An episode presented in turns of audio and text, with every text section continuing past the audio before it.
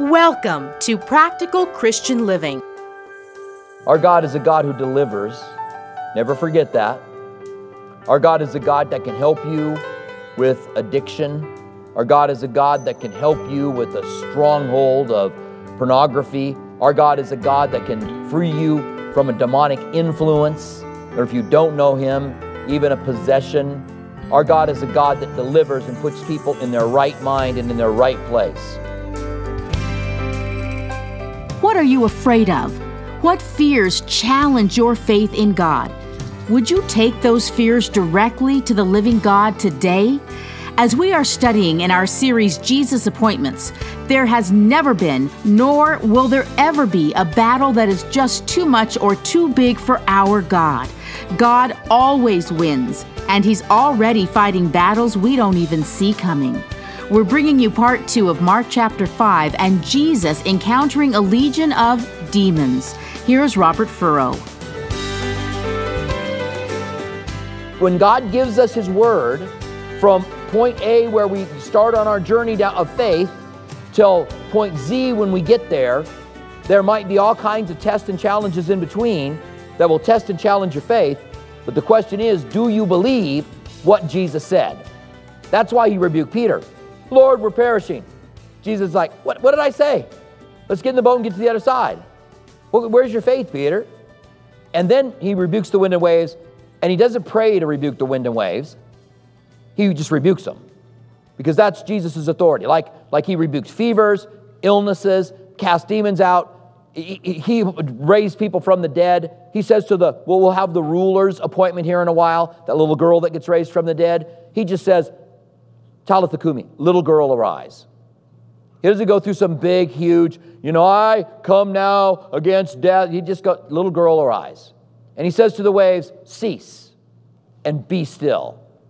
And because of who he is and the authority that he has, they cease and they are still.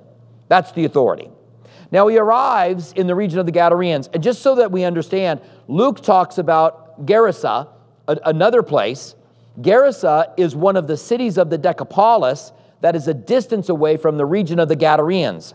The Gadareans were by the Sea of Galilee and they were Jewish.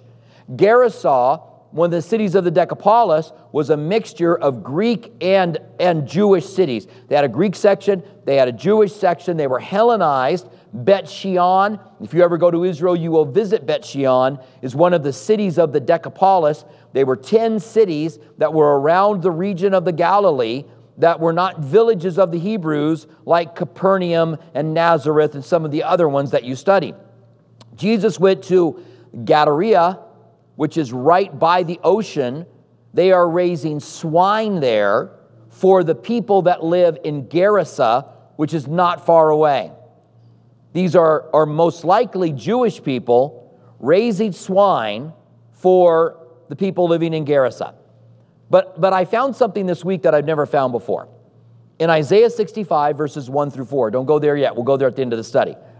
And I found an interesting passage that makes me think that we have a revelation, a prophecy of what these people in, in, in Gadara were doing, that why they respond and react and have this demon possessed man among them, because as Jews, they were doing some things that they shouldn't be doing.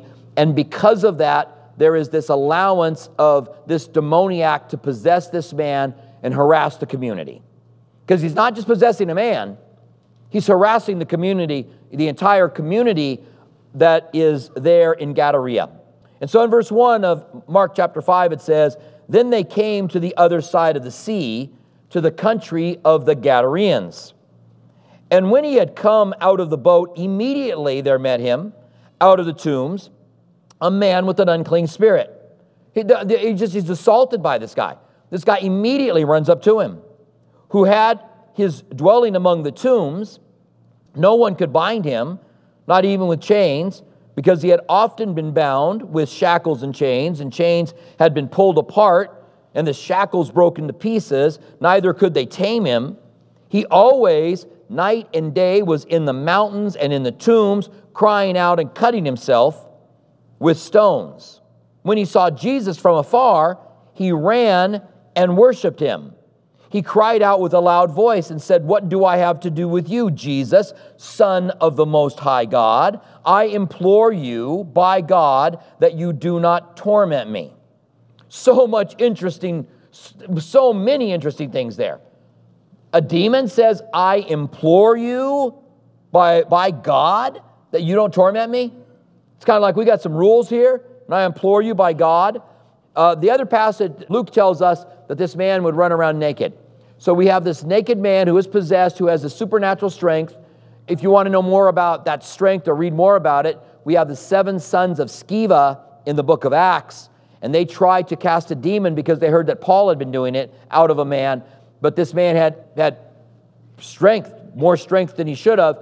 And he was able to beat them, and they ran with their clothes torn off of them, and they fled from this one man. So it seems that when someone is demon possessed, there's an ability for a greater strength that is there. This man would literally break chains and um, lived among the tombs. You'd hear him in the mountains at night screaming and cutting himself and, and, and yelling. You can imagine the whole region of the Gadareans were terrified of this man, that they, they, were, they were harassed by him. You would go from your house to somebody else's house as fast as you could go. And you would hope you wouldn't see the guy that's living in the tombs, that's screaming up in the mountains. It would be a terrifying thing to have going on in your neighborhood. Am I right? Something that you wouldn't want to have at all in the place that you were living. He recognizes that Jesus is the Son of the Most High God. We have not had that revealed to us yet in the Gospels. Demons know certain truths. Demons believe, it says in the book of James, and they tremble. They know the power of God, they believe. And, and James is making a point about demonic faith that it's possible for you to believe in God, to believe He exists, and to even tremble, to even be afraid of Him, but not to surrender your life to Him. It's possible that you can have the kind of faith that says, I believe He's there, I know He's there, but I'm not going to live for Him. That is called demonic faith, and, and it is not saving faith. Saving faith is when you believe all those things and then you surrender your life to God. That is saving faith. Demons have faith, they believe, they know God's there, but they don't have saving faith. He even knew that he was the Son of God, but he didn't have saving faith. And he implored him not to torment him, which is the end of all demonic spirits.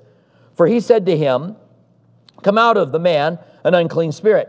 Now, when you compare this again to the other accounts, you see that Jesus had to say that to him a couple of times. And the Bible says that, that everywhere Jesus went, he cast out demons with a word. Just one word, get. Boom, they're gone because of who he is. And he cast a demon out, but it doesn't leave. Maybe, maybe the demon that first spoke to him, maybe the demon that said, What do I have I to do with you, you know, son of the Most High God? Jesus said, Get out. Maybe that demon left. What he didn't know is there was like 6,000 more inside. Maybe he did know. I, I, I, I'm always confused about what Jesus knew and didn't know. He could read people's minds, he knew certain things, but in his humanity, there were things he didn't know. He didn't know the return of the Son of Man, for example. He didn't know who had touched him and the power had gone out from him, but other times he knew things. So I was talking with Ray, one of our pastors here last night about that, and he made mention of the gifts of the Holy Spirit operating in the life of Jesus completely. Jesus, obviously, as a baby, didn't know he was God.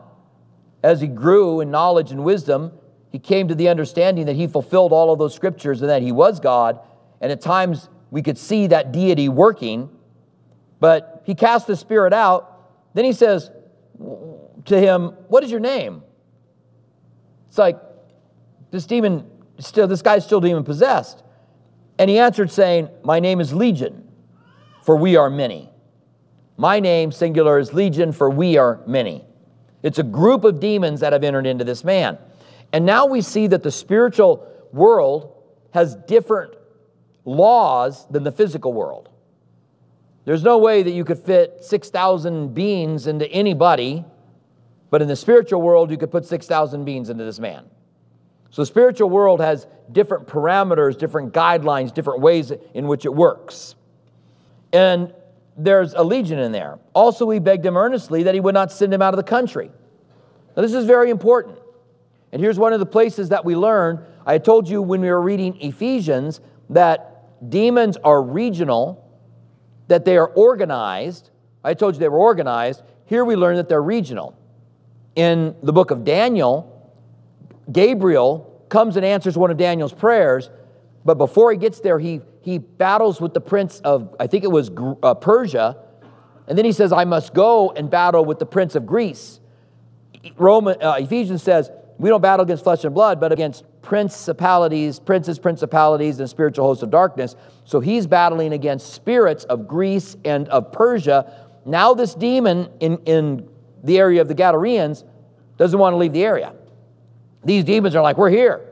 This is where we are. This is where they were, they were stationed, we could say. And they pleaded that they would not leave the area. Let us stay here. And so they begged him that they wouldn't leave the country. Now, a large herd of swine was feeding there near the mountains, and that already should bring a kind of a shock in. maybe if you were in that day, you would know the area of the Gadareans prepared swine for there, there were there was actually three of the cities of the Decapolis that were not too far away from there. The closest one being Gerasa. You can look all this up, by the way. Look up the cities of the Decapolis. You can see where they were. You can see how close they are to the region. The ones that are close to the region where Galilee is. And it says, So the demons begged him, saying, Send us into the swine, that we may enter them. And at once Jesus gave them permission. And the unclean spirit went and entered the swine. Now that's a little bit of a shocking statement. Animals can be demon possessed. That makes a lot of sense to me. I've known a few demon possessed dogs along the way. There's no, there's no other explanation, right? There's got had to be a demon possessed dog. However, we give demonic spirits too much credit. Sometimes we act like they're omnipresent, omnipowerful, that they have all knowledge, that they know everything in your life, that they know all wisdom. They don't know what's going to happen, they don't know the way you're going to respond. Maybe they can take some good guesses because they've been working with humanity a long time, but they don't know. And they want to go into these pigs and possess them I'm sure their plan wasn't for the pigs to kill themselves, but, but one of the things that the demoniac was doing was cutting himself and screaming in the hills. But I think the demons were leading him to kill himself because that's what demons want to do. It's almost like they can't help themselves. They come to kill, steal, and destroy. Again, only if, if for a Christian, only if you cooperate. Let me just make a quick statement. You, as a believer, cannot be possessed. In a way, you are. You didn't expect to hear that, I bet. You are possessed by a spirit, but you're possessed by the Spirit of the living God. Your body's the temple of the Holy Spirit, and the Holy Spirit lives inside of you. Therefore, no, no demon can live inside of you.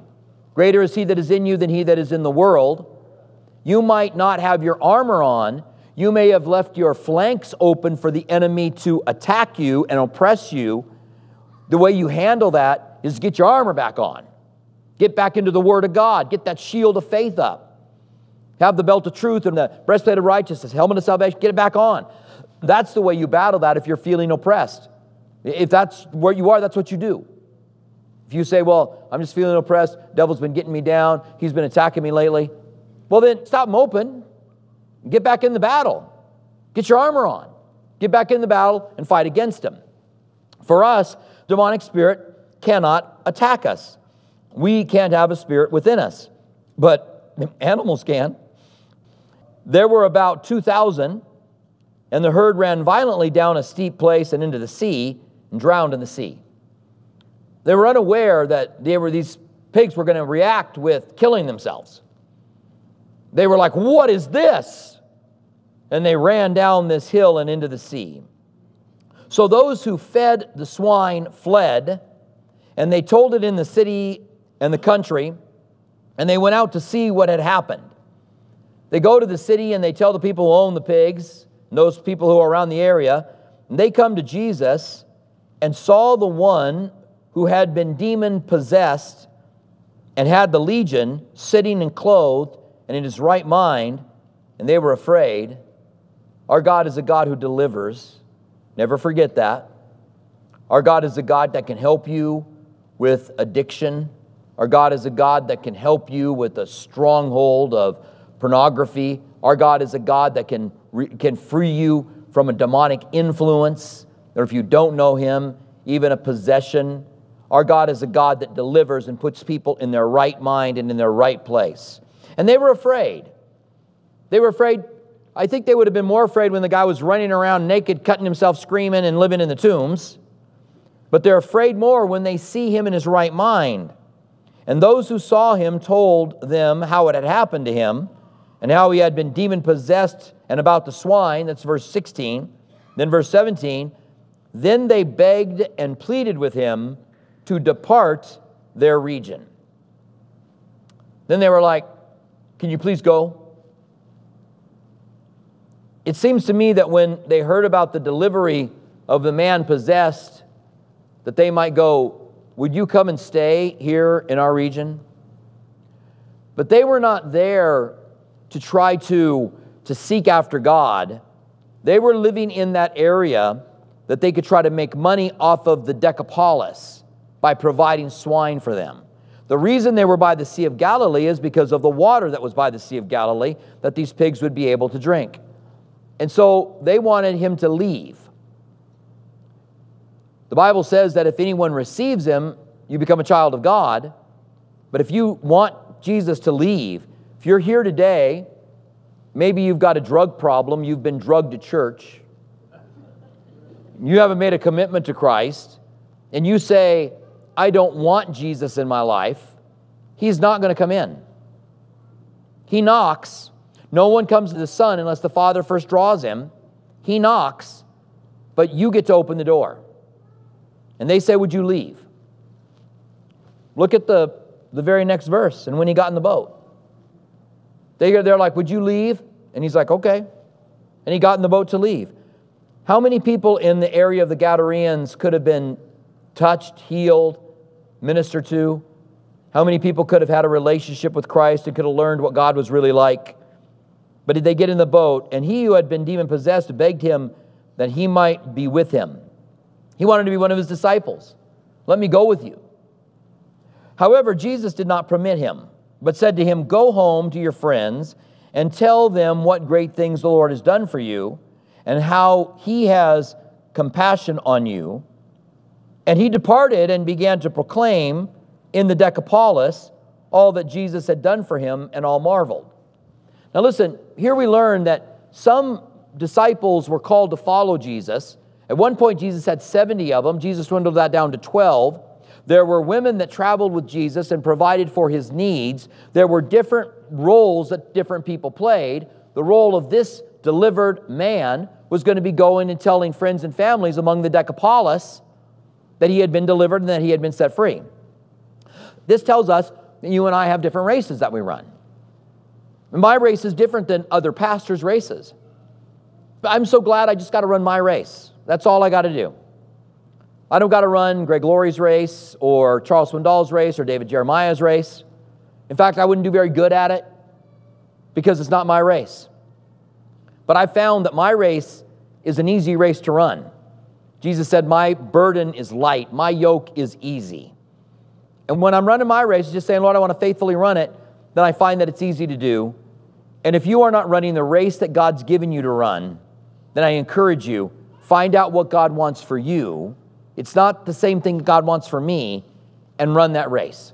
Give yourself to God Tell him, I'll do what you want me to do. I'll go where you want me to go. I'm completely surrendered to you. Reveal to me what you want, and then run the race God's given you. For this man, he wanted to go with them, but God had a different plan. That happens a lot. We have our plan, we have our desire, and God leads us in a different way. Now, I told you earlier that we were going to go to Isaiah 65. And I wanted to read this passage that is here I wanted to read you this passage that I found in Isaiah 65, verses 1 through 4. And um, I've obviously gone through this before, but I've never made the connection. And yesterday, when I was, well, uh, one of my habits in study is to just start searching to see if any of the things that are said are found anywhere in other places. Because I've noticed often they're found in the Old Testament. A lot of the New Testament accounts, you can find them in the Old Testament. And I, and I think I found the account. Now, you may disagree with me, which is fine. If you want to be wrong, you can. But I think I found this account that gives us some more information as to what was happening with these people in the area of the Gadareans. In order to show you this before we read the first three verses, just listen to what he says in verse 4 Who sit among the graves, who spend the night in the tombs, who eats swine's flesh, and the broth of abominable things is in their vessels. Everything in that verse except eating the swine's flesh we find with the demoniac. He sits among the graves, he spends the night in the tombs. Then we find out now he eats swine's flesh, and the broth of abominable things is in his vessel. His body has a broth of abominable demons inside of him. And if this is a reference to this demoniac at Gadara, we go back to verse 1. He says, I was sought by those who did not ask for me. I was found by those who did not seek me. I said, Here I am, here I am, to a nation that was not called by my name. He came to them and they didn't want him. He, they said, Leave. He showed up to a nation that did not want him to be there.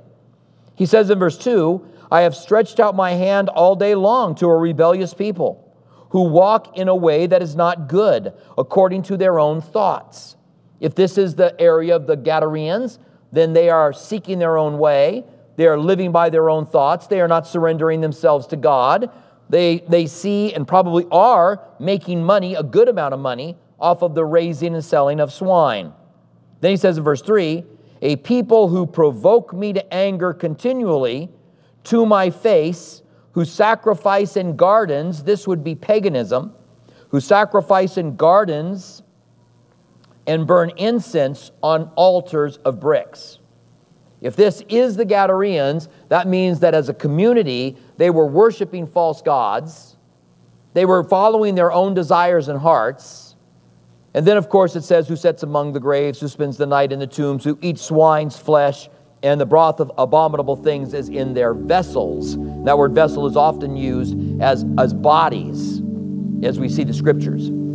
So that these people just live in their own way, they were doing their own thing and they had this, this possession take place in their midst. And it speaks to us, and I'm, I'm not giving some kind of warning. If you're living your own way and you're doing your own thing, you're going to be possessed by a demon. But what I am saying is that you certainly will not be receptive to God. You certainly will not say, Lord, I want you in my life. And just as the Gadareans came to this place where they could have, they brushed greatness, they brushed the Savior, they brushed God in the flesh. They had an experience where they could have brought him in and they didn't do it. And I wonder if there are those here today that are so committed to living your own way, doing your own thing, that you have had that brush with God and not followed through with it. And if that is you, then I want to give you an opportunity today to make that right, to invite him in, and to begin to live for him. Stand with me, would you, and let's pray together.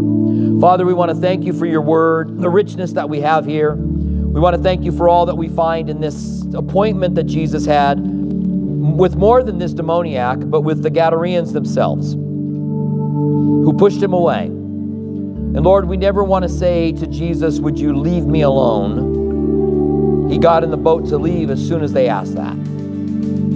So, Lord, now we pray that for those that have never surrendered, that you would give them boldness to make that commitment here. In the name of Jesus, we pray. Amen. We pray that the Lord is speaking to you in a personal way here at Practical Christian Living. If you'd like to hear more of Robert Furrow's teachings, visit calvarytucson.com. For our local listeners, Calvary Tucson is open and holding physical services while being mindful of social distancing guidelines. Our East Campus at Speedway and Camino Seco meets Saturdays at 6 p.m. and Sunday mornings at 9:45 a.m. Our West Campus south of Palo Verde and I-10 meets Sunday mornings at 8:30 a.m. and 11 a.m. Our midweek service times are Wednesday evening at 6 p.m. at our East Campus and 7:15 p.m. at our West Campus.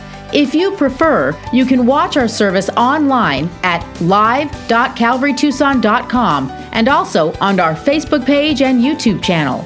Our online campus is available during East Campus service times. If Practical Christian Living Radio has blessed you and you'd like to donate, please visit pclaz.org. That's pclaz.org, where you can make a secure one time donation or sign on to become a monthly partner on a reoccurring basis. Have you accepted Jesus into your life or have questions about salvation? Email us at saved at calvarytucson.com. And don't forget to follow us on social media Instagram at Calvary Tucson and Facebook at Calvary Chapel Tucson. We want to remind our local listeners that you can watch Practical Christian Living Sunday mornings at 8:30 on KGUN 9 TV. May we walk worthy while we wait for the return of our Savior. Thank you for joining us for Practical Christian Living.